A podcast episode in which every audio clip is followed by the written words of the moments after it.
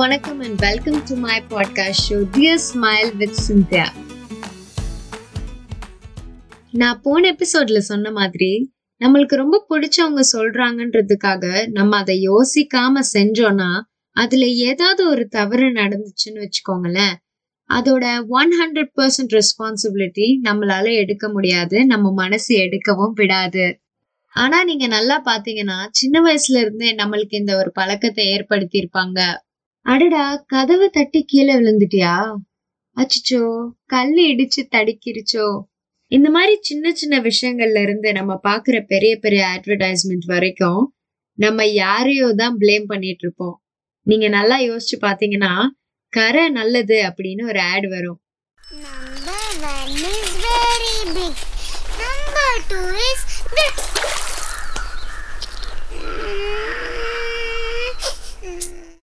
ரெண்டு குட்டி பசங்க ஸ்கூலுக்கு போயிட்டு இருக்கும் போது அதுல ஒரு குட்டி பொண்ணு சேத்துல விழுந்துரும்.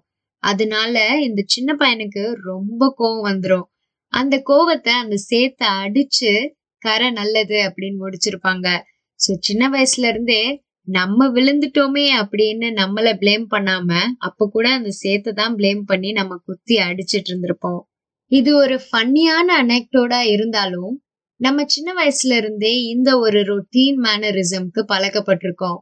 இப்போ இருக்கிற காலகட்டத்துல நம்மள நிறைய பேருக்கு அடுத்தவங்களை கை காட்டி தான் பழக்கப்பட்டிருக்கோம். அதாவது ஏதோ ஒரு தப்பு நடக்குதுன்னு வச்சுக்கோங்களேன், அப்போ நான் இதை செய்யலப்பா, அவன் தான், நான் இதை செய்யல, இவன் தான், அவதான் அப்படின்னு சொல்லி நம்ம நிறைய இடத்துல நம்மளை தப்பிக்க வைக்கிறதுக்காக அடுத்தவங்களை கை காட்டி தான் பழக்கப்படுறோம்.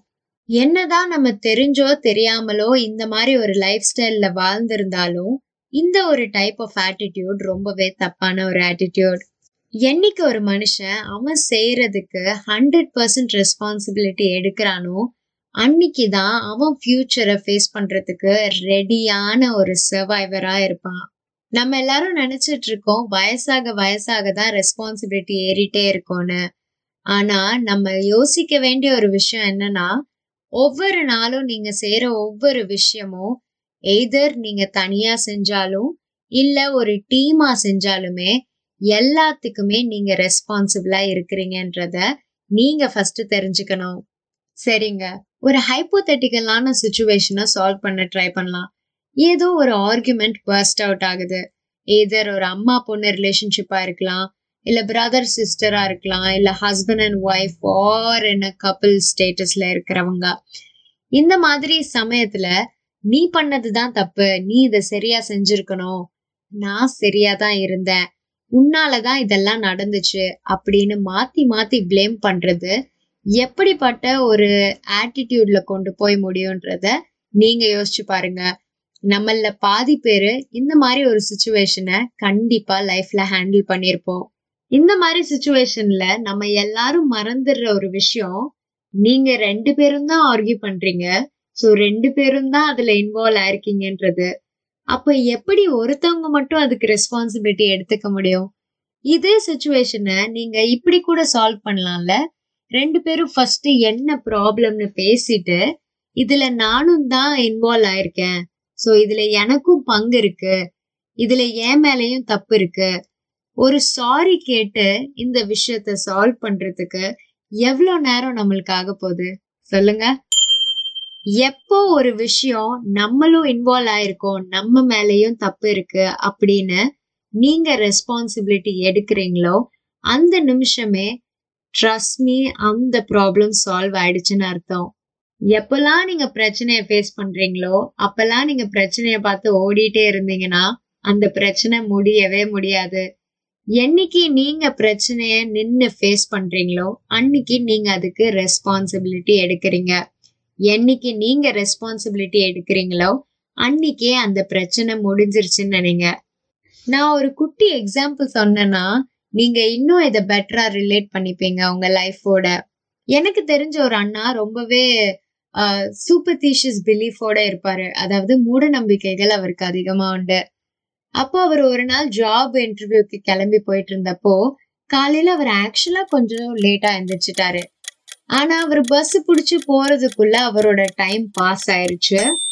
ஆனா அவர் வீட்டுக்கு வந்தப்போ நான் அண்ணா எப்படி இன்டர்வியூ போச்சு அப்படின்னு கேட்டப்போ அவரு அதெல்லாம் ஒண்ணு இல்லம்மா நல்லாதான் போயிருக்கோம், ஆனா காலையில கிளம்பி போகும்போது ஒரு பூனை குறுக்க போயிருச்சு, அதனாலதான் சரியா நடக்கல போல இன்டர்வியூ அப்படின்னு சொன்னாரு.